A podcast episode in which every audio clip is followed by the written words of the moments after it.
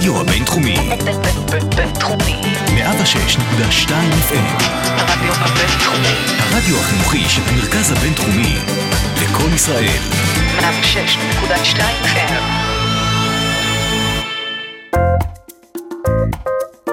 השעה הבינתחומית. פודקאסט שמחדד את המוח. עם שי קלוט. צהריים טובים לכל המאזינים שלנו, תודה שהצטרפתם אליי, לשעה הבינתחומית, תוכנית האקדמיה של הרדיו הבינתחומי, כאן ב-106.2 FM.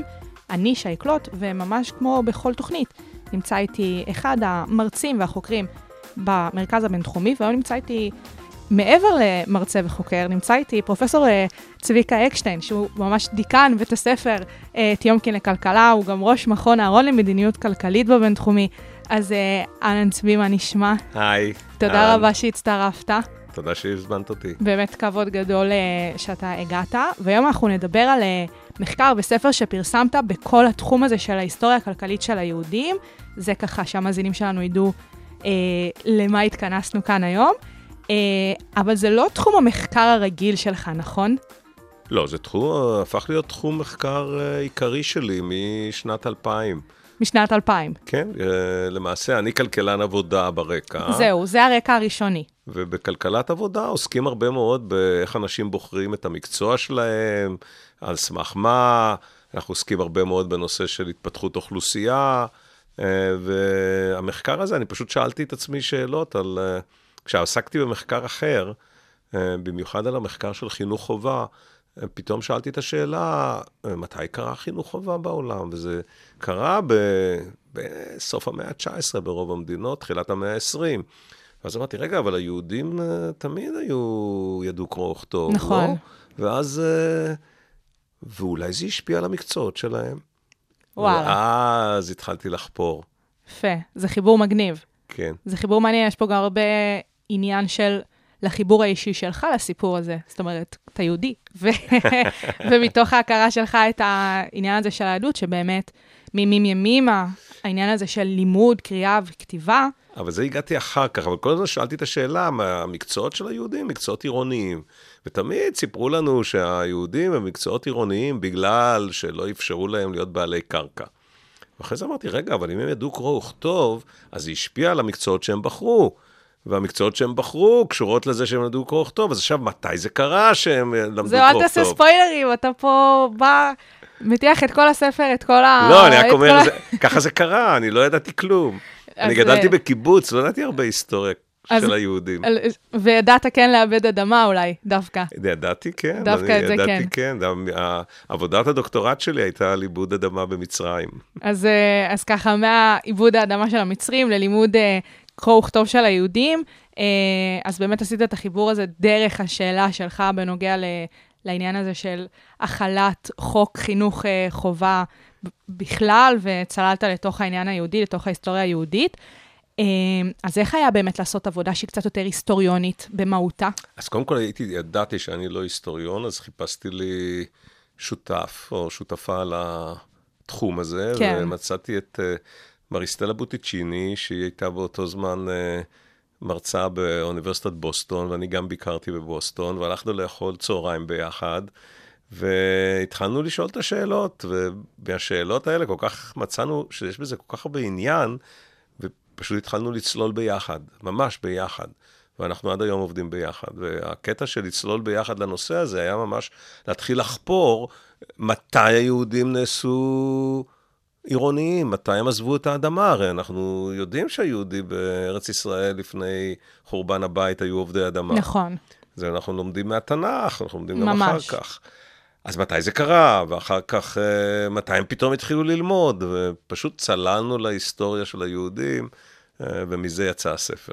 אז באמת העניין הזה של אה, צללתם לתוך ההיסטוריה, מה, איך זה עבד מבחינת איסוף נתונים לתוך המחקר הזה? אז קודם כל אמרנו, אנחנו לא צריכים להמציא את, ה... את ההיסטוריה, בואו נקרא מה ההיסטוריונים כותבים. נכון, והסתכלנו על uh, שלושה מרכיבים מרכזיים. אחד זה קודם כל uh, מקצועות. מתי היהודים הפכו להיות עירוניים? ההיסטוריונים שחקרו את זה הראו בצורה מאוד אה, דומיננטית שזה קרה בעצם כאשר מרבית היהודים, אולי 90 אחוז מהיהודים גרו במסופוטמיה, בבל, עיראק, מה שנקרא היום. כן. אה, גם באיראן, אחרי זה התברר לנו הרבה באיראן, בעיראק, אה, בערך 80 אחוז של היהודים בסביבות המאה, החל מהמאה השביעית, שמינית לספירה, בזמן האימפריה העבאסית, היהודים שם חיו, וישנו היסטוריון שקיבל את פרס ישראל ונפטר לפני מספר שנים, משה גיל, והוא למעשה תיעד בצורה מאוד מאוד אה, יפה מ... אה, בעצם תעודות היסטוריות שנמצאו משאלות ותשובות של היהודים, שהם עברו מעובדי אדמה, מכפרים, כפי שזה מתואר דרך אגב בתלמוד. בתלמוד הבבלי מתארים את היהודים, והיהודים הם כולם גרים בכפרים.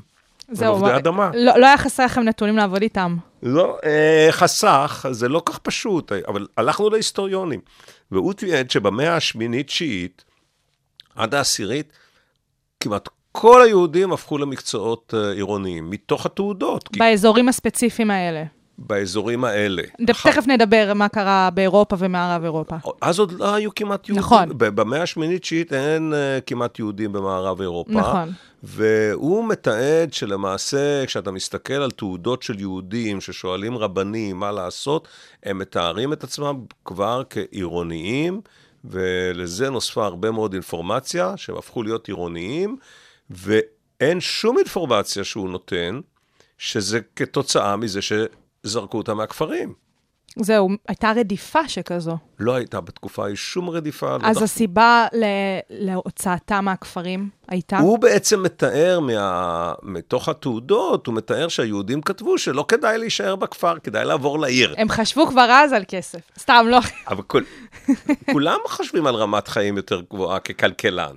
ואז השאלה ששאלנו, זה איך זה קרה שבאמת 90 אחוז מהיהודים עוברים לעיר, אבל מרבית האחרים, האחרים שם זה גם נוצרים, נכון.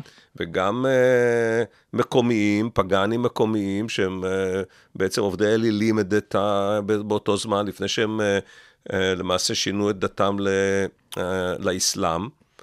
הם לא, הם נשארים אה, כפריים, הם נשארים אה, עובדי אדמה. חלקם כן עוברים לעיר, היהודים הם לא היחידים שעוברים לעיר. אבל איך זה קרה שכל היהודים, מה מיוחד אצל כל היהודים?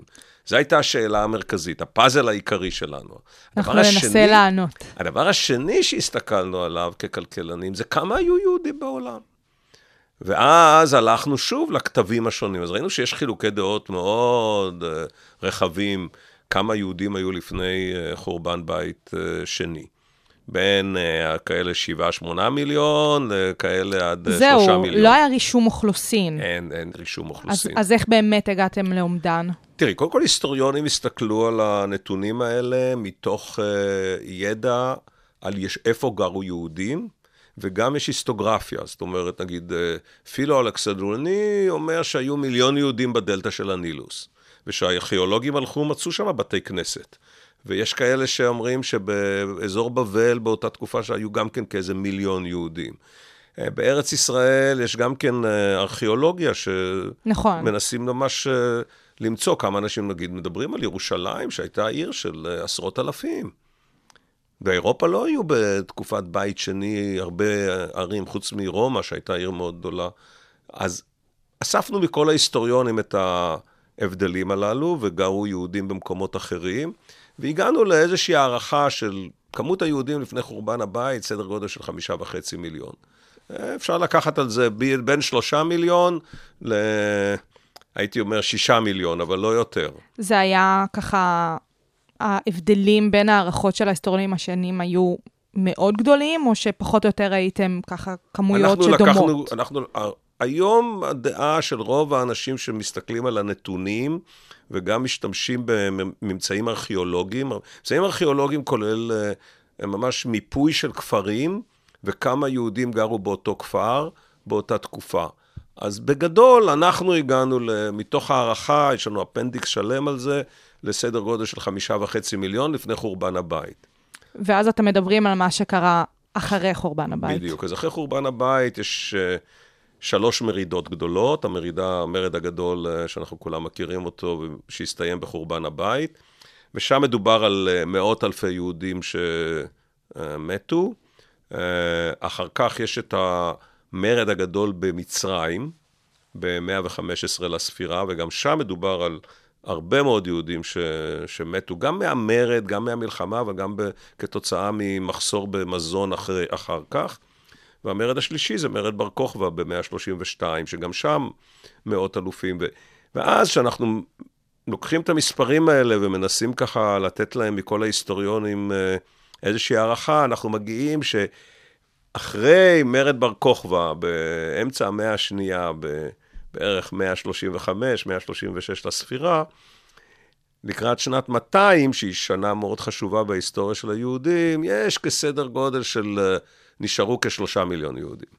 אז זה הערכה שלכם מבחינה של שלנו. הנקודת מוצא בעצם של המחקר של הספר. כן. השלושה השלושה מיליון, מיליון האלה. אה, יהודים. ואז uh, מנסים uh, לתאר כמה יהודים היו שמוחמד uh, מקים את האימפריה המוסלמית. אבל באימפריה המוסלמית היא אימפריה ענקית, היא הולכת מאיראן בעצם עד ספרד, uh, כל uh, צפון אפריקה, ארץ ישראל. המזרח התיכון. כל המזרח התיכון אה, וכן הלאה, אפילו סיציליה, המקומות האלה. ושאתה מתחיל אה, לראות שנת 600, ואתה מתחיל מכל המקורות, כל מי שאומר כמה יהודים היו, אתה מגיע למסקנה שבעצם בארץ ישראל כבר כמעט ולא נשארו יהודים. כולם, זאת אומרת, שעושים סקירה של אה, יישובים אה, עבריים. יישובים עבריים זה יישובים שלא אכלו, לא אכלו בהם חזיר. זה ההבחנה. אחת ההבחנות של הארכיאולוגים וכן הלאה, אה, שעדיין היו שם בתי כנסת שלא נהרסו וכן הלאה. אז ארץ ישראל אה, נשארו עשרות אלפים בודדים של אה, יהודים. יש הסכמה בין ההיסטוריונים שעסקו בזה, ובעצם מרבית העם היהודי אז גרה בבבל, בישיבות של בבל. פומפידוטה, שאנחנו, יש לנו רחובות על שמה, נכון. ובמקומות האלה, וב, ואחר כך הם אה, מתוארים בתלמוד הבבלי, אה, ובאיראן, ויותר מאוחר האוכלוסייה שמה באמת אוכלוסייה יהודית מאוד גדולה, של סדר גודל של מיליון, אה, וביתר העולם, נגיד עוד 200 אלף. ואז אנחנו שואלים את השאלה, איך, למה כמות היהודים ירדה משלושה מיליון ל... זהו, ממש אתם מראים בטבלאות, נכון? יש ממש אה, ככה כן. הסבר את העניין הזה שכמות היהודים ירדה. ירדת פלאים, אבל באותה תקופה, לפי משה גילה, עוד הם כולו רובם חקלאים. התלמוד הבבלי, חתמו אותו בסביבות אה, סוף המאה הרביעית, יותר המאה החמישית, 400 ומשהו, והוא מתאר אה, אוכלוסייה שגרה בכפרים, כולל התלמוד הארץ-ישראלי, מתאר אוכלוסייה כפרית, השאלות הן תמיד על עיבוד השדה, נכון, נכון. ו- וכן הלאה. ולכן התחלנו לשאול את השאלה, מה קרה? זה ממש, זה, זה מה שאופף בעיקר את הפרק הראשון כן. של אז- הספר. אז זה, אנחנו עוסקים בזה בפרק הראשון, אז מה קרה? מה הפאזל פה? ממה זה נבע? והדבר השלישי, שהוא מאוד מאפיין את היהודים והוא כלכלי מאוד, זה הגירה. זהו, זה גם מהבחינה הזאת של כל ההקדמה הזאת שעשית, אז אתה מספר על ערים פה, ובארץ ישראל היה כאן, ופה ירד וכאן עלה, ובין היתר הנושא הזה זה, זה הנושא של ההגירה, שאנחנו מאוד יודעים שהוא חזק אצל היהודים, מן הסתם גם עד הקמת המדינה, אבל בתקופה של הספר שאתם כותבים, זה משהו שאתם שמתם עליו אצבע כגורם משפיע על ההתפתחות הכלכלית של העם היהודי. ועוד איך, כי ה... בעצם היהודי הנודד, אה, זה בעצם אה, מושג, השאלה מתי היהודי התחיל לנדוד. ובעצם כשאתה לוקח את משה גיל ואנשים שחקרו את ההיסטוריה לאחר מכן, אתה מגלה שאחרי שהם עברו לערים בבבל, לבגדד, לבסרה, לכל הערים האלה, מוסול וכל הערים שצמחו באותה תקופה של האסלאם, הם מתחילים להגר בתוך האימפריה האסלאמית. אה, יש הרבה ספרים שנכתבו על ידי היסטוריונים, מבוססים על אה, שאלות ותשובות של יהודים, ומראים שהיהודים התחילו להגר מאיראן ועיראק מערבה. למצרים, לצפון אפריקה, למרוקו, לספרד, לצרפת, אה, ואחרי זה יהודים שגרו באסיה הקטנה, מהגרים לכיוון אה, איטליה ומקימים את, אה, בעצם את המרכז היהודי הגדול בספרד, מקימים את המרכז היהודי הגדול ב, אה, אשכנז בעצם, אה, דרום אה, גרמניה. אה, אבל גם יש יהודים שמהגרים אה, מתוך הגניזה היהודית של קהיר, שהיא אחד המקורות הכי משמעותיים של היסטוריה בתקופה ההיא. זה, זה אלפי אלפי פיסות נייר שיהודים לא זרקו בבית הכנסת של אה, פוסטט. פוסטט זה השם העתיק של קהיר.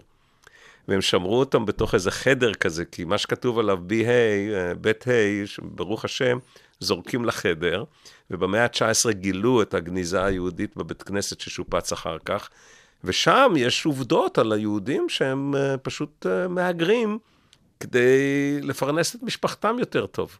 אז אולי חלק מהעניין הזה של החקלאות שלא התפתח בקרב היהודים, או שהם זנחו את העיסוק הזה גם קשור להגירה, או שההגירה קשורה לזה שאין חיבור אמיתי לחקלאות? ואז- מה, הבי, מה הביצה והתרנגולת? אז זה בדיוק הקטע של הביצה והתרנגולת, ואנחנו באנו עם רעיון חדש. והרעיון המרכזי שלנו שהדת היהודית עברה שינוי דרמטי בעקבות חורבן הבית. בעקבות חורבן הבית, אה, הרבנים הפרושים, שבעצם אה, הפכו את הדת, אה, רבן גמליאל, אה, בן זכאי, הלכו ליבנה ואמרו, זו לא דת של קורבנות, זה דת של לימוד תורה.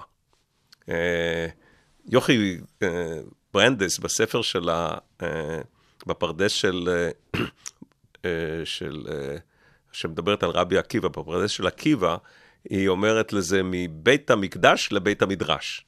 ממש כך. ואז בעצם אנחנו יודעים שבמשנה, רבי יהודה נשיא, שהוא בעצם רבי החשוב ביותר, שאיגד את השישה ספרי משנה ביחד, בעצם אומר שהלימוד של הילדים, של הבנים, לקרוא תורה, זה המשימה הכי חשובה בחיים של ההורים. זו משימה ממש ברמה שהיא לאומית. ממש לאומית, המורה הוא נורא חשוב, המורה צריכים לשלם לו כסף, הבית כנסת הופך להיות בעצם בית ספר. ה- גם מעין מרכז חיים, מעבר להיותו בית ספר. מרכז חיים, מרכז תרבות, קריאת התורה זה חלק המרכזי של החיים של היהודי, ומי שלא יודע לקרוא תורה הוא בור ועם הארץ, הוא לא נחשב, אל תחתן את הבת שלך עם אחד כזה שלא שולח את הבן שלו ללמוד. הלימוד ולימוד התורה, ולקרוא את התורה, ואחר כך לקרוא את התלמוד ואת המשנה, זה בעצם אה, משעת אה, חייו של היהודי, לא חשוב מה, מה עיסוקו. אבל לא כולם יכלו לעשות את זה, או לא כולם רצו לעשות את זה. אז זה בדיוק, ללמוד זה יקר. צריכים לשלם למורה, גם אם לומדים לא עובדים, איך נכון. מתפרנסים. בדיוק. אז מה ש... למרות שאולי בקצה זה יעזור לך להתפרנס, נכון, אז זה, מה שאת אמרת, זה בדיוק הסיפור שלנו. אז מה שזה אומר, שהעניים בין היהודים, או אלה שהיה להם עוד יותר קשה ללמוד, אנשים עם יכולות יותר נמוכות, או, או אלה שפתאום אה, איבדו את פרנסתם בגלל אה, שלא היה גשם, או כל מיני תנאי טבע שונים, למעשה מרגישים שהדת היהודית היא דת, דת יקרה. דת יקרה ומאוד דורשנית. נכון, ודורשנית, וגם uh, מענישה אותך אם אתה לא עושה... ממש. את ה... כי כאילו גם היו מעין חרמות שכאלו נכון. על מי שלא לקח חלק בלימוד, נכון? נכון, זה רבי יהודה נשיא בתוך המשנה, אומרים שיש חרמות עליו, אם הוא לא, לא מלמד, אל, אל תעשה ככה, אי אפשר לקבל אותך כעד בבית המשפט, מעמדך נמוך. אז מה שקורה, שאלה שהם באמת למטה, ממש קשים, הם, הם ממירים את דתם. פשוט כך. כן. במאה הרביעית הנצרות משתלטת על, ה, על ארץ ישראל, וכנראה שהרבה מאוד uh, התנצרו. וגם בכלל, אנחנו מראים בספר שבכל המקומות שגרו היהודים בתקופה ההיא, בין המאה הרביעית uh, למאה העשירית, התפתחה גם קבוצה גדולה מאוד של נוצרים. סביבם.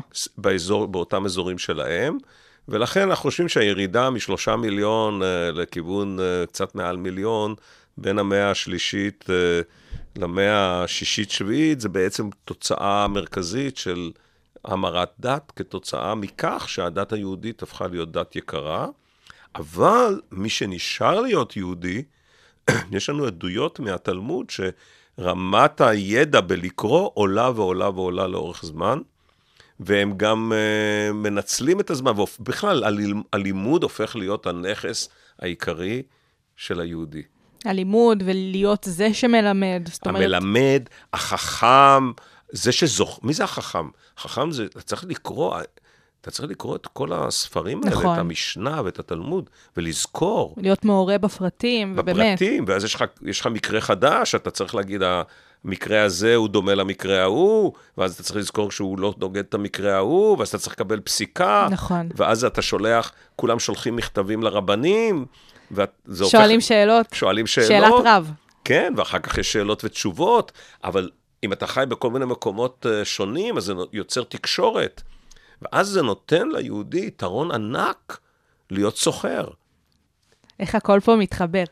כן, כי מה היתרון להיות סוחר? אתה צריך לחתום... תגיד, אה, נגיד שאני סנדלר, ואני רוצה שמישהו יביא לי אור כדי שאני אעשה לך סנדלים או נעל, אז אני צריך uh, לחתום חוזה. נכון, וגם להיות בתקשורת עם מישהו שמייבא את האורות. מישהו שמייבא את זה, ואז הוא נוסע מ... אה, נגיד מבגדד, הוא נוסע לאיזה מקום אחר, והוא רואה ששם האור יותר זול, אז הוא שולח הודעה יחד עם אלה שגם שואלים שאלות את הרבנים, ואז הוא שואל אותו, אתה מוכן לקנות את האור ממני במחיר הזה והזה, ויש תעודות. זה דברים אומר- שקרו, כן, ואז הוא אומר כן, אז הוא גם חותם חוזה עם, ה... עם הספק החדש. עם הספק החדש, ואז בעצם נוצרת מה שנקרא התקשורת של היהודים, נוצר מה שאנחנו קוראים בין הכלכלנים יתרון יחסי להיות סוחרים. הבנתי.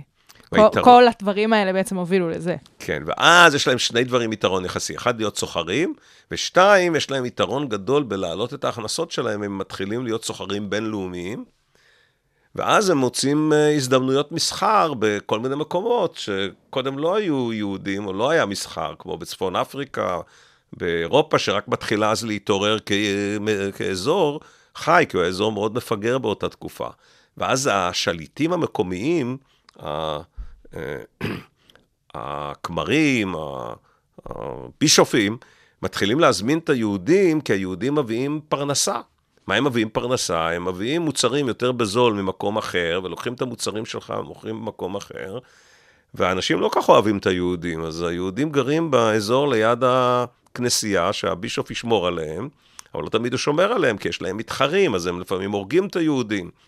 אבל בכל מקום שהיהודים צריכים, הם צריכים בעצם אישור לגור שם, ומה שיש לנו היום, יש לנו בעצם את האישורים האלה, הם נקרא פריבילגיות. זה מה שאתם מצאת, יש, יש uh, תיעודים ארכיאולוגיים לדברים יש, האלה. יש תיעודים, הם היו בכספות כל השנים, הם בתוך ה- הארכיונים. וואלה. ובארכיונים כתוב חד משמעית, אנחנו מביאים את היהודים, לא בגלל שהם נחמדים, אנחנו יודעים שהם רצחו את ישו, והם הם לא חבר'ה שאנחנו.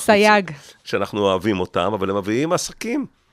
ואז וליהודים לא הייתה בעיה לעשות עסקים עם מי שאיננו יהודי. בכיף הם עשו את העסקים עם מי שאיננו כל עוד יהודי. יש עסקים, כל עוד יש מסחר, הכל בסדר. ועוד איך, אפילו הלוואות מותר להם לתת למי שלא יהודי, ואחרי זה הרבנים, רש"י והנכד שלו, שינו את החוקים, ואפשרו אפילו ליהודים לתת הלוואות ליהודים. הבנתי. ובצורה כזו, הם בעצם אה, פיתחו מקצוע שדורש הון, ודורש... אה, ברגע שאתה נותן הלוואה, אתה צריך לכתוב חוזה. חוזה. כי אף אחד, מי זוכר מה ש... נכון. אז- את התנאים שסוכמו. כן. ואתה צריך אישור בעצם לעסוק במקצוע הזה מהשליטים. אתה גם, הם בדרך כלל השליטים, כדי לקבל את האישור, גם ביקשו מיסים. והיהודים בכל מקום בעצם, איך ידעו את מספר היהודים? לפי כמות המיסים שהם היו צריכים לשלם. ובתעודות האלה גם כתוב מה רמת המיסים שהם צריכים לשלם. והיהודים בכל מקום שהם באו, הם בעצם היו צריכים אישור לגור, הם היו מקבלים אישור לגור, אישור להקים בית כנסת, הקים- אישור להקים בית קברות, אישור לעסוק. ואישור לעסוק בכל המקצועות האלה. דרך אגב, וברוב האישורים המוקדמים, שהאישור הראשון יש לנו מהמאה באירופה, מהמאה השמינית, מהנכד של אה, אחד המלכים החשובים באותה תקופה בצרפת, והוא בעצם אה, חד משמעית אומר, אני מביא את היהודים, מה שתיארתי קודם, מתחיל מהמאה השמינית ועד המאה ה-13 יש אישורים כאלה, והיהודים בעצם חיים כמעט בכל מקום ללא שום מגבלה, גם בבעלות על קרקע, והם אוהבים את המקצוע שנותן להם הכנסה הרבה יותר גבוהה, בין היתר בגלל שיש להם את ה... יתרון היחסי הזה. היתרון היחסי הזה לכתוב חוזים, יש להם גם uh, מערכת משפט, זה נורא חשוב, התלמוד פיתח מערכת משפט מקוונת, שאפשרה ליהודים גם לפתור סכסוכים בינם ובין הגויים ובינם בין היהודים, וזה גם היה אוניברסלי. זה זאת היה אומרת, אוניברסלי. ברגע שמישהו עושה את זה בצרפת, זה גם יכול להתקיים בספרד, ו-. ואותו דבר באיטליה וגרמניה ובבגדד. נכון, ובכל מקום יש אה, דיין, ואפשר להביא את זה לבית משפט היהודי, ויש דיינים, ובדרך כלל חותמים את החוזים מי יפתור את הבעיה. תלוי, יש מקומות כאלה שנוצרים חוקים ש...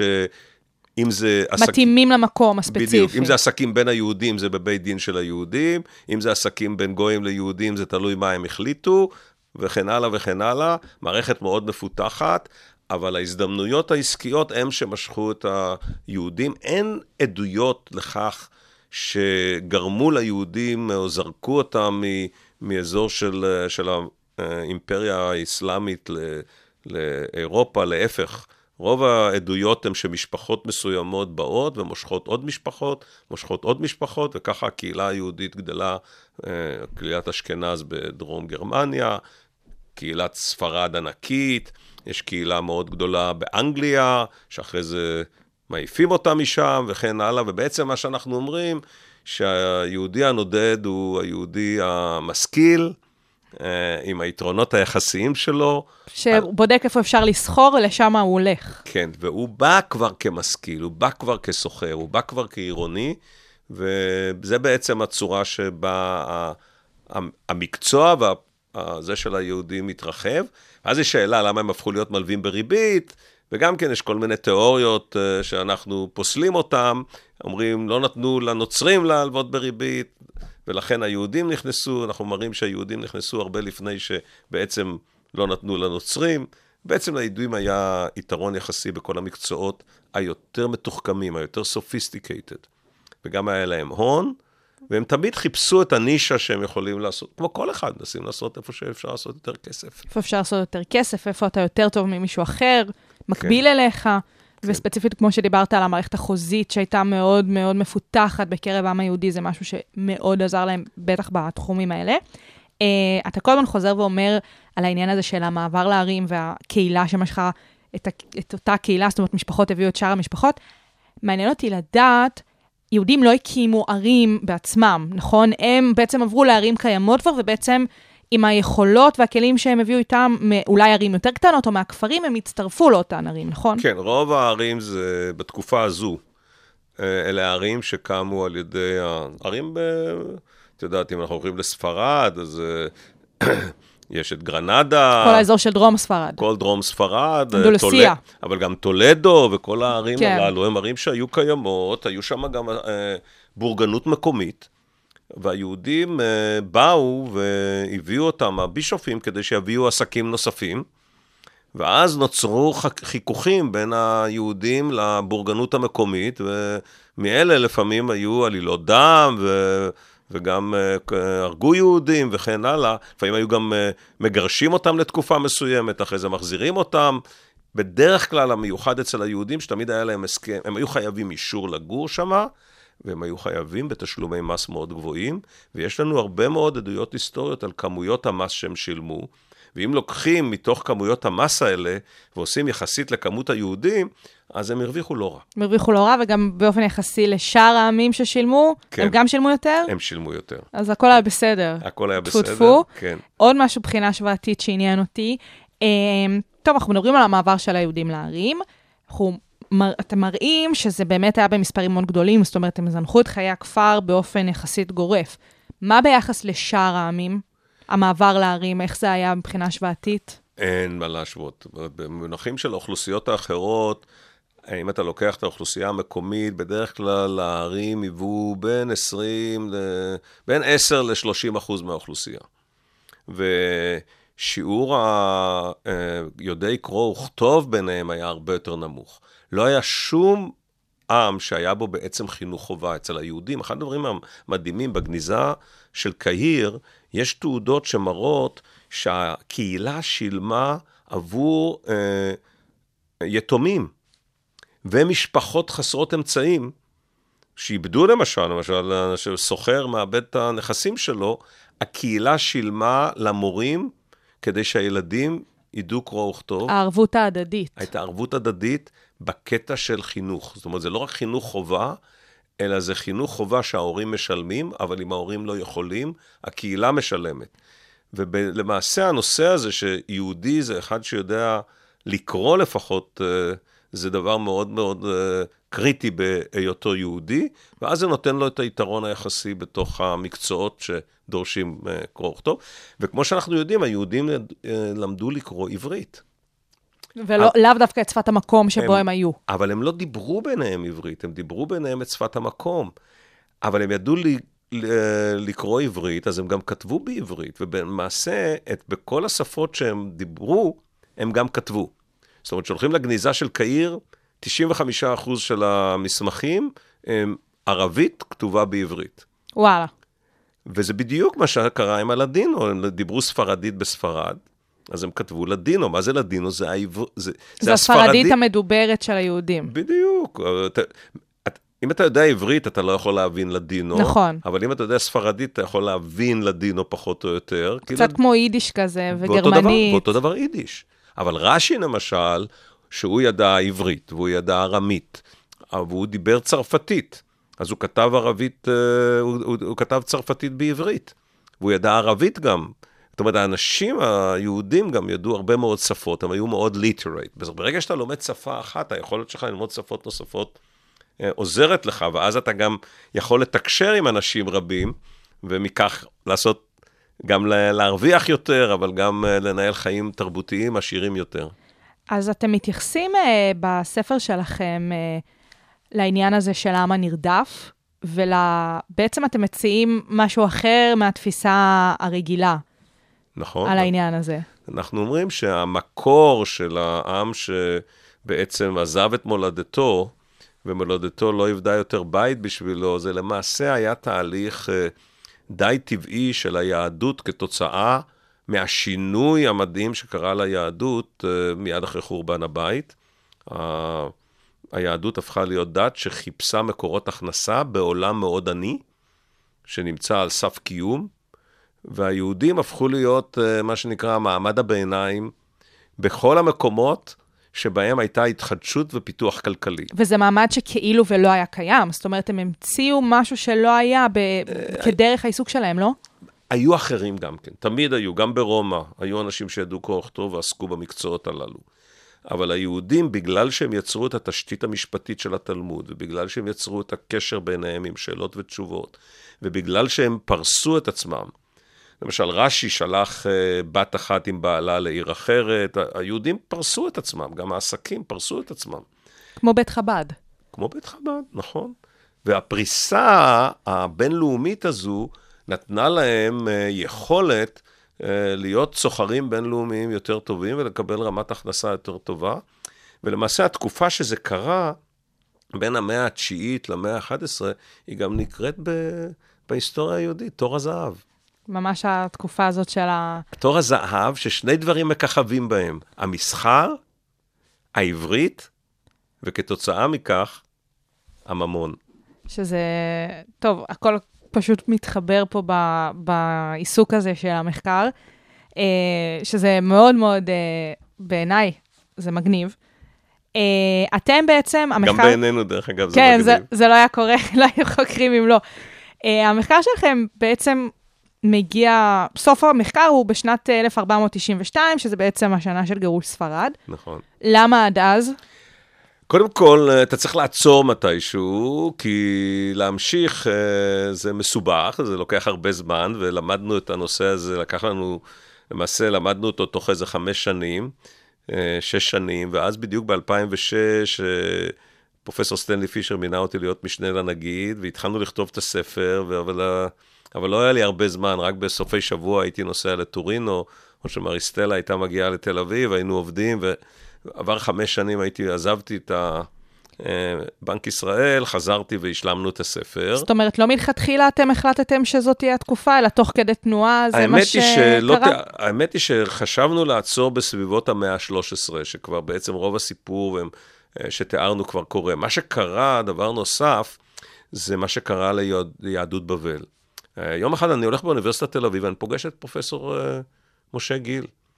ואני שואל אותו, תגיד לי, מה קרה? אתה כותב שבשנת 1200, קצת אחרי שבנימין מתודלה, לא הזכרנו את בנימין מתודלה, בנימין מתודלה היה יהודי מאוד מיוחד, יש עליו היום רחובות בכל הארץ. אה, הוא, הוא הלך מתודלה והוא החליט שהוא רוצה לדעת כמה יהודים יש בעולם. והוא הלך לכל מקום שהוא יכל להגיע, הלך לרבי ושאל אותו כמה משפחות יש אצלך. אז, הוא, אז הוא עשה את הרישום מחולצים. הוא עשה את. הרישום, והרישום הזה נותן בסביבות את המיליון 200, מיליון 300 אלף ב-1170.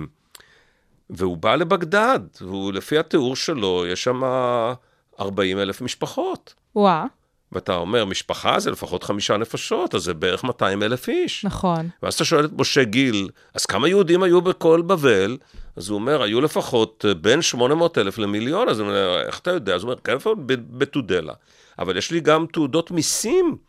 אותם מיסים שדיברנו עליהם מקודם. כן, שיהודי אה, בגדד אה, שילמו מיסים שמתאים פחות או יותר ל-200 אלף נפש, או 40, 35 אלף משפחות. ואז אני שואל אותו שאלה, אבל איפה הם? אז הוא שואל אותי, וכמה הגיעו לישראל? ב-48, 50, אז אני אומר, 140 אלף. ובין אה, בין השנה שאנחנו מדברים, 1200, כן. אוכלוסייה גדלה עד 1948, ואז אני הולך וחוקר מה קרה בכל אזור איראן ועיראק, ואנחנו מגלים שהמונגולים באו לשם ב-1268. זהו, זה פקטור שכאילו אנחנו לא כל כך חושבים עליו בהיסטוריה היהודית, כי זה לאו דווקא קשור להיסטוריה היהודית, זה קשור להיסטוריית האזור באופן כללי. זה נכון. וזה אבל דבר שהדהים אותנו, שההיסטוריונים היהודים התעלמו מ... פשוט אה, שני שליש בעצם... מכמות היהודים מכמות נמחקה. היהודים נמחקה. אה, וההיסטוריונים שחקרו את זה הגיעו למסקנות, קודם כל האזור הזה כולו היה תחת רעב נוראי בתקופה המונגולית. באופן מכוון.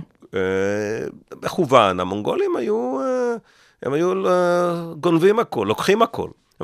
כשהם באו לבגדד, יש תיאורים שהם הרגו חצי מהאנשים בבגדד. כן, הם אה, עשו דברים מדהימים, גם אה, השתמשו בחומרים ביולוגיים בשביל אה, בעצם להרוג ערים שלמות, היו כן. זורקים כזה נגיפים של מחלות. כן, כן. דברים נוראים. ממש. ומתו, לפחות מחצית מהאוכלוסייה מתה. והמצב הכלכלי נהרס. ובעצם הק... לא יכולת ללכת לאזור המונגולים, היה פחד, המונגולים הגיעו כמעט עד אירופה, עד וינה וכן הלאה. ובעצם היהדות הזו נמחקה כמעט כולה. אה, חלקה הלכה צפונה, אני חושב שבוכרה וכן הלאה הם בעצם... אה, צאצאים של צאצא- האזורים האלה שנסו על נפשם. כן, כן, כן. וכל האזור סמרקנד, שביל המשי, ששם היו המון יהודים, לפי אה, בנימין מתודלה, נעלם הכל. נעלם גם המסחר.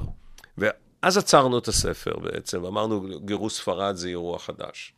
זה משהו בפני עצמו. כן, ולמעשה היום, בשנים האחרונות, מאז שהצטרפתי פה לבינתחומי, אני עוסק במחקר של מה קרה ליהודים ב-1500 ואילך. אה, אז יש ספר המשך. הולך להיות ספר המשך. אוקיי. ובימים אלו, זה לא סתם, השלמנו מאמר אחד, ובעצם הסיפור הענק של היהדות אה, אחר כך, זה מה קרה ליהדות פולין ליטא. ואנחנו עוסקים היום בהתפתחות אה, יהדות פולין ליטא. לאחרונה קיבלנו מה שנקרא אה, Israeli Science Foundation, הקרן המחקר הלאומית של ישראל, פעם אחת, וכתבנו מאמר גדול על האוכלוסייה, ועכשיו קיבלנו גרנט נוסף, ואני עובד פה עם קבוצת מחקר, כולל עם מריסטלה, ובימים אלו אנחנו ממש אה, כותבים outline של הספר החדש. והספר החדש התעסק אה, מ-1500 עד 1850 על מה קרה ליהדות בעולם בתקופה ההיא, ואיך כל מה שתיארנו בספר הראשון מתייחס לספר השני. זה סיפור גדול חדש. אז נעשה ריאיון אה, לכשיצא הספר. לא. לא רלוונטי לעכשיו, אפשר גם לפני הספר. אבל אה, לא, לא זה. נשמע מעניין. זה, כן. כמובן שכשהוא יצא, אז אני בטוחה שיהיו עוד גילויים חדשים, כמו שאתם גיליתם פה, כי באמת יש כמה דברים שהם אולי יהיו מובנים מאליהם, אבל אתם כאילו הערתם את זה במעין spotlight כזה. כן. ב- בעיקר כל העניין הזה של הלימוד תורה מהעשורים המוקדמים, שהשפיעו ל- לטווח ארוך. כן, וזה דבר בעצם מאוד מרכזי בעצם, שמבחינה כלכלית זה שבעצם דת יוצרת תרבות, ותרבות משפיעה על כלכלה. והדוגמה הזו של היהדות, איך התרבות של הקריאה והלימוד וחשיבות הלימוד וחשיבות הידע, הפכה את הדת היהודית לדת עם יתרון ענק לקראת המאה ה-20 והמאה ה-21. כנראה שלקראת כל עשור בעצם. נכון, כי... ב- בעיקר אולי לעשורים האלה, אבל מה זאת אומרת? כל פעם אתה מספר כאן משהו חדש, כמה השליטים המקומיים רצו שיהיו יהודים, נתנו להם את האשרות, רק שיבואו ויפתחו בסופו של דבר את המסחר המקומי של המדינות שאליהם הם הגיעו. נכון, נכון, נכון. זה בעצם מה שקרה ליהודים, שהביאו אותם וגדלו, ובמ... אבל מה שקרה במהפכה התעשייתית וכן הלאה, שהיהודים המשיכו להיות מובילים בתחום הזה, אבל באו להם מתחרים. ומתחרים בדרך כלל, אם אתה יהודי ואתה עם... אה, נראה כמו יהודי וכן הלאה, ואם אתה עוד יותר טוב, אז כדאי להרוג אותך. גם להרוג אותך, וגם אה, אין מה לעשות, אנשים רוצים להיות עם הדומים להם, וברגע נכון. שאתה יהודי ואתה שונה ואתה חריג, אז אה, כנראה שלא יעדיפו אותך. נכון. מי, ש, מי שצריך לקבל את ההחלטות יעדיף את מי שדומה לו. אז באמת אתה אומר בצורה מאוד אה, ברורה שלנורמות חברתיות ודתיות, במקרה שלנו, יש השפעה ארוכת שנים על כלכלה. כן. זה ממש ה, העניין הזה. זה המסר מרכזי, של כל הספר. מסר, זה מסר חדש לחשיבה הכלכלית. ובמידה רבה... תסביר את העניין הזה, מה זאת אומרת? בדרך כלל כלכלנים, במה שנקרא ב-conventional wisdom, אה, אומרים שאנשים הם די דומים, ויש להם העדפות, וכל אחד רוצה אה, את המוצרים אותו דבר, והוא עושה אופטימום, והוא כזה רציונלי וכן הלאה. ולא לקחו בחשבון שתרבות יכולה מאוד אה, להשפיע על הבחירות של אנשים. ואנחנו בעצם מראים איך uh, תרבות מסוימת, שנוצרה כמעט באופן אקראי כתוצאה מחורבן הבית, הייתה לה השפעה ארוכת טווח על uh, אוכלוסייה מאוד גדולה, וזה שינה לגמרי את כל אורחות החיים שלהם, את הכמות שלהם, את המקצועות שלהם, את המיקום שהם גרו, איך הם התקיימו בכל מיני מקומות. וזה נושא שהוא תופס הרבה יותר היום בין הכלכלנים, זה להראות שתרבות ומוסדות תרבותיים, ויש להם מרכיב מאוד מרכזי בבחירות הכלכליות, לטוב ולרע. גם ההיסטוריה בעצם. זאת אומרת, כשאנחנו באים ומראים ש... אנחנו, אתם, כשאתם באים ומראים אה, איך בעצם הלימוד והחשיבות שהעם היהודי הדגישה והעניקה לכל העניין הזה של ללמוד, וכמובן אה, קריאה וכתיבה ולימוד תנ"ך, זה בעצם משהו שמעבר לעניין התרבותי, זה עניין היסטורי. זאת אומרת, אם אנחנו עכשיו, אה, אתם מסתכלים ואתם אומרים, הנה, זה מה שהיה לפני אה, אלפי שנים.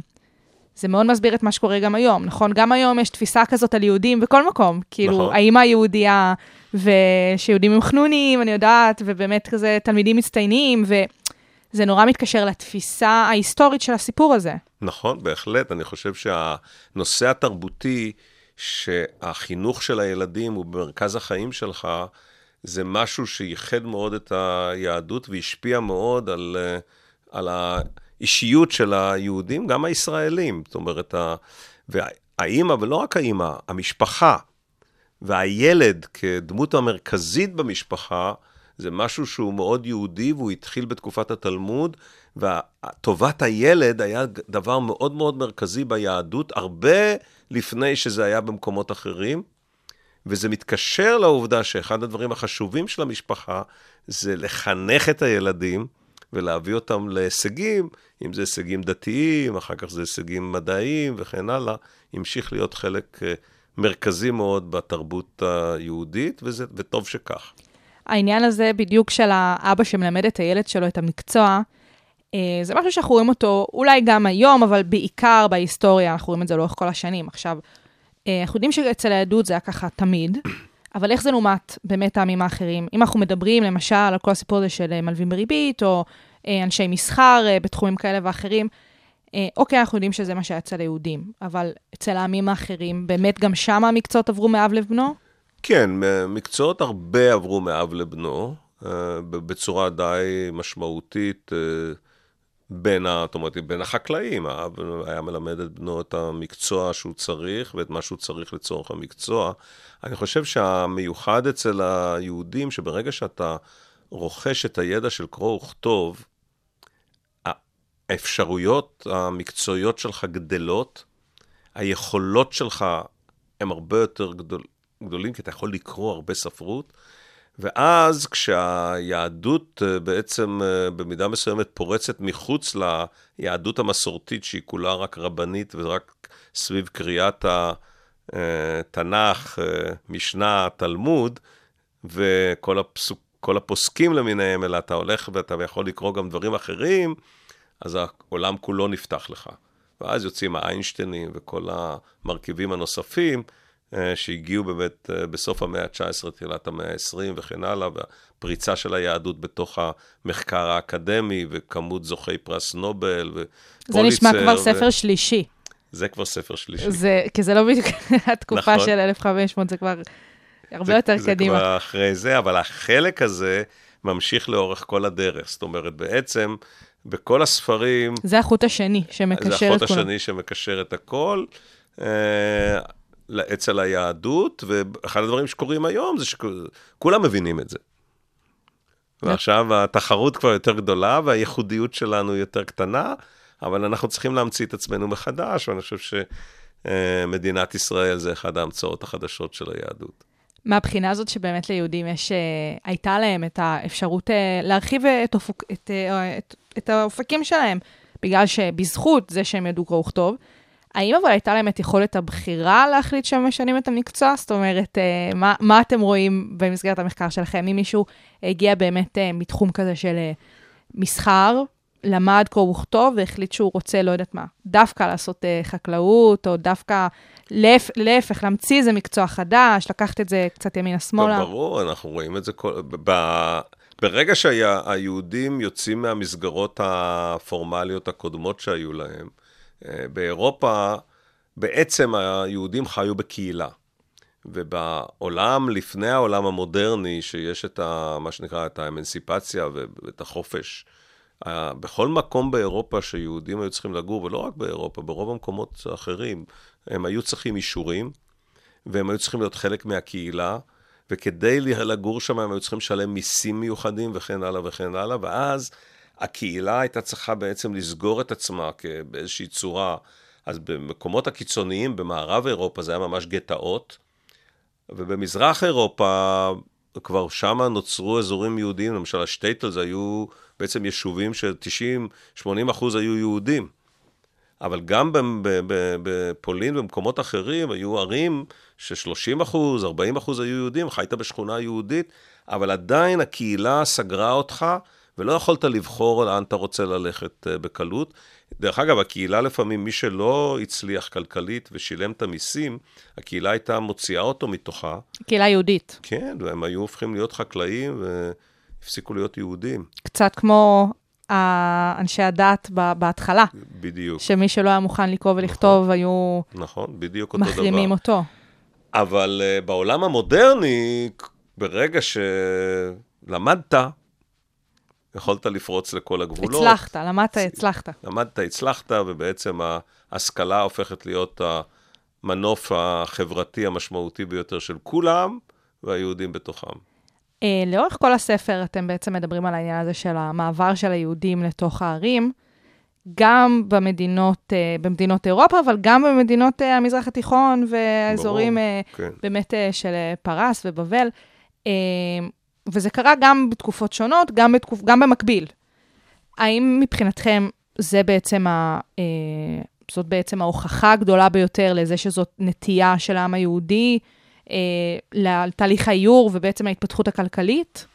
כן, למעשה אנחנו אומרים את זה שכדי... בעיר, בעיר בתקופות ההם, העיר הייתה מקום מסחר. אחר כך היא הפכה גם למקום תעשייתי, אבל זה הרבה יותר מאוחר, זה שוב, זה מחוץ לספר ברור. השני. אבל זה היה מקור מסחר. אז מי עובר ל- לעיר? או סוחר, או בעל מקצוע שמייצר את המוצרים האלה שמוכרים אותם בעיר, אם זה בגדים, נעליים, כל מה שנקרא אומנים בסוגיהם. ובאמת, כשאתה קורא את ה... את ה... מה כותב משה גיל, אז הוא לוקח את כל הכתובים, וגם בגניזה היהודית, ושואלים איזה מקצועות היו ליהודים.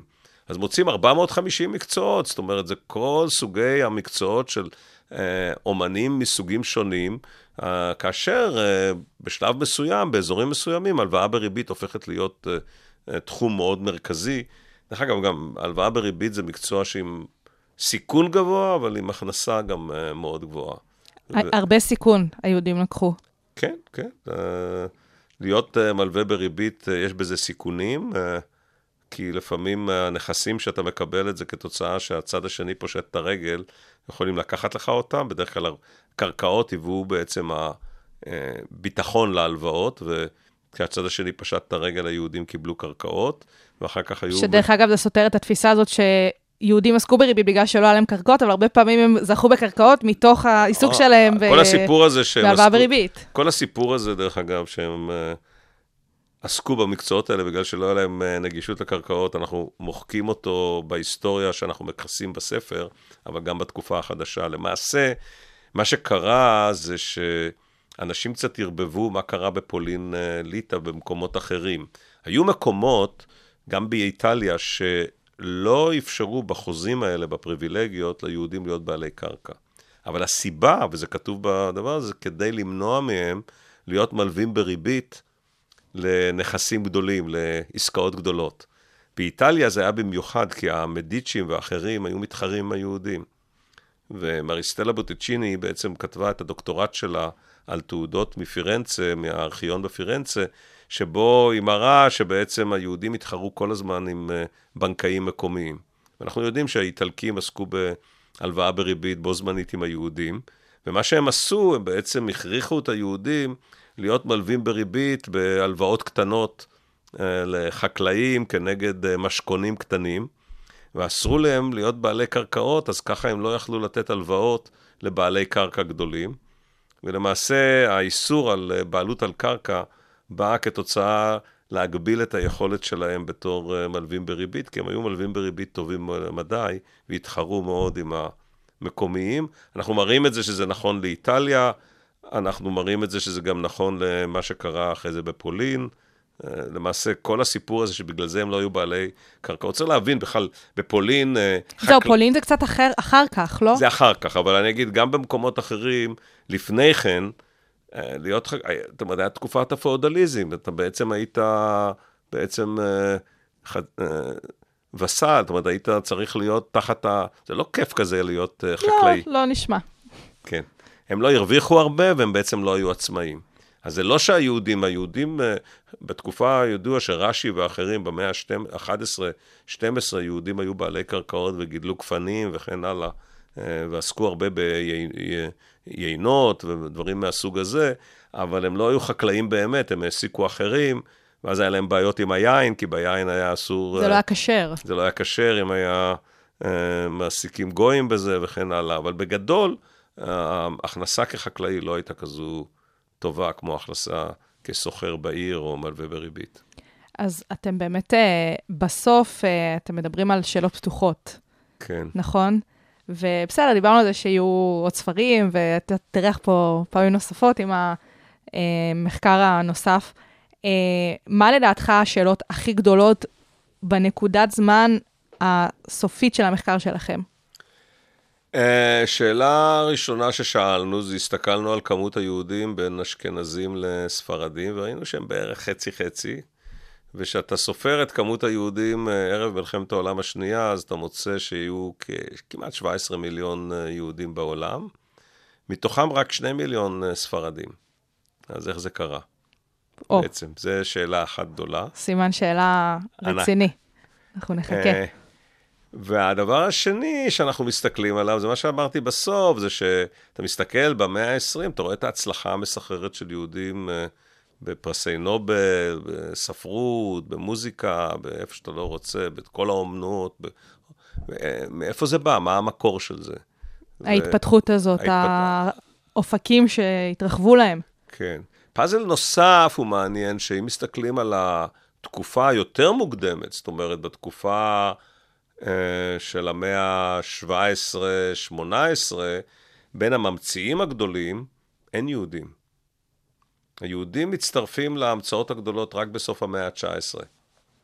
למה? מה קרה שם? איפה, איפה ההשכלה שם? היה שם איזה חור כן. בהשכלה שפתאום אה, כן, נפל למה- על העם היהודי. למה היהודים לא...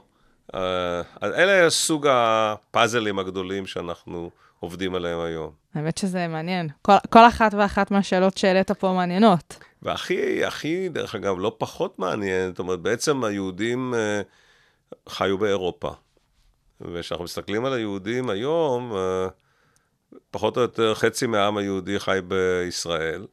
נכון. כשישה ומשהו מיליון. נכון. אה, חמישה וחצי מיליון חיים בארצות בארצות הברית. הברית, לא בדיוק בעמי אירופה, כן. ועוד איזה שני מיליון אה, חיים ב... קצת באירופה וביתר העולם. נכון. זה למה? זאת אומרת, בעצם... מה משאיר אותם שם? זאת אומרת, למה דווקא ארצות הברית אה, למה, היום? היום שמה, למה? זאת אומרת... אה, זה אולי ו- כבר ספר רביעי. אה, לא יודע רביעי, אבל אני מחבר אותו לצד השלישי, זאת אומרת, אנחנו קוראים לזה ההגירה הגדולה. למעשה, מאמצע המאה ה-19 היהודים אה, היגרו בכמויות ענקיות אה, מ- מאירופה, ואחר כך אה, גם ממקומות אחרים, בארצות גם ערב. לדרום אמריקה. גם לדרום אמריקה, גם לאוסטרליה וכן הלאה, אבל בסוף המסה הגדולה היא בעצם המסה בארצות הברית, והשאלה בעצם מה היו הגורמים המרכזיים להגירה, ואז שוב... יש מתחיל- גם גורמים כלכליים. אז זה בדיוק הקטע, למשל, מדברים הרבה על הפוגרומים, אז השאלה אם זה באמת גירשו אותם, או הפוגרומים גרמו לזה, או שהגורמים הכלכליים, מה הם הגורמים הכלכליים? זה בעצם הלב של הספר השלישי של הספר השלישי של אה, סימן השאלה הגדול. טוב, אנחנו הגענו לסיומה של השעה שלנו. השארנו הרבה שאלות פתוחות, שאני מקווה שנענה עליהן בהמשך, בתוכניות אה, אחרות. נשתדל, נשתדל, יש עוד זמן, כן. אבל בסדר. אה, אני מאוד אה, שמחה ששמענו על המידע הנוכחי. אה, אז אה, טוב, אנחנו נסכם את השעה הזאת. נגיד המון תודה לפרופסור אה, צביקה אקשטיין, אה, דיקן בית הספר טיומקין לכלכלה שהיה איתנו כאן היום. אז תודה רבה לך. תודה רבה לך, היה כיף לשמוע אותך, וכיף לדבר עם, עם המאזינים. איזה יופי. אז באמת, uh, המאזינים, אנחנו ניפרד גם ממכם. תודה רבה שהייתם איתנו כאן בשעה הבינתחומית, תוכנית האקדמיה של הרדיו הבינתחומי ב-106.2 FM. אתם כמובן יכולים גם להיכנס לאתר, לשמוע את הפרק הזה פעם נוספת, או פרקים אחרים, ב-106.2fm.com. כמובן, uh, בכל אפליקציות, פודקאסטים כאלה ואחרות, on demand, אתם יכולים להיכנס ולהאזין. אז אני הייתי שי קלוט, והמון תודה לכם, המשך האזנה נעימה.